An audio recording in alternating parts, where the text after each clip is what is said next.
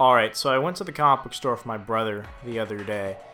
You know, I, I usually collect comics as often as I can. I used to subscribe to at least, I think, 30 at a given time from Marvel and about five or six from DC growing up. But as I got into high school, you know, I had to dwindle down my subscriptions to maybe two or three. In the past couple months, money's been a little tight. You know, I had to get a couple extra jobs. School was there. Having a girlfriend can be expensive sometime. So I decided to treat myself.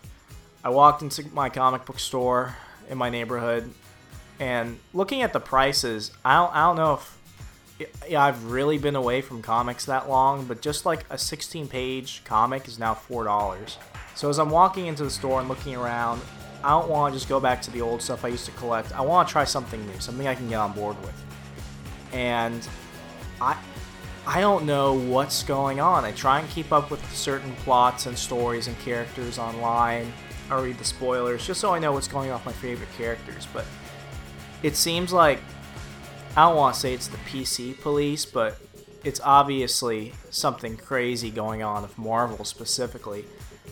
About a year ago, they made um, the Falcon the new Captain America, and that was a pretty cool story, and I was able to get on board with it. I remember a few years ago when they made Bucky Captain America, when they supposedly killed Steve Rogers.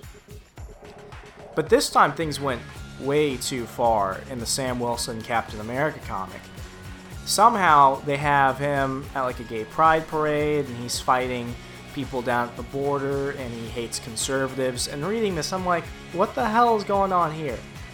Next thing you know, Thor's a chick. I, I did not see that coming. So Thor's a woman. Uh, Mr. Producer, what else has been going on? Oh yeah, the Hulk is Asian. I mean, that must obviously offend somebody for a raging Asian stereotype, but that came out of nowhere. What else? Um, oh, Miss Marvel, who used to be seen as a, in a bathing suit constantly. You know, she was basically blonde Miss America. She got promoted to being Captain Marvel. So, what do you do with the Miss Marvel name? Well, they decided to make a Muslim character, Miss Marvel. Um, while we're at it, what else? Oh, they made Iceman gay. They made Iceman gay. Half the X-Men are gone.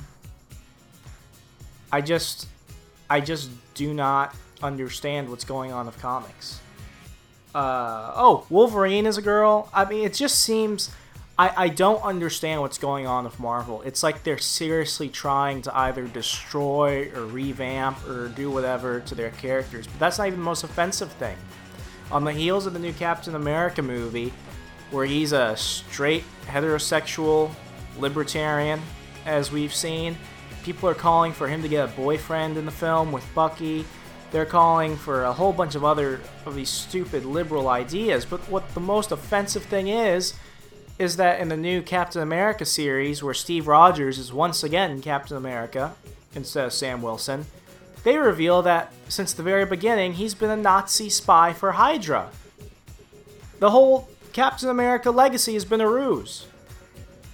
I, don't know about you, but Captain America is special to me. And the fact that now not even he is safe, I like to think that fiction mimics reality. Art for art's sake is good enough. I know that Marvel is a business, but we don't recognize our fictional heroes anymore. I don't know what this reflects about us, but what it does show is one thing. We're trying to please so many people, we lose track of ourselves. And that is something very disturbing. Hey, I know! While they're at it, why not make Batman a transvestite?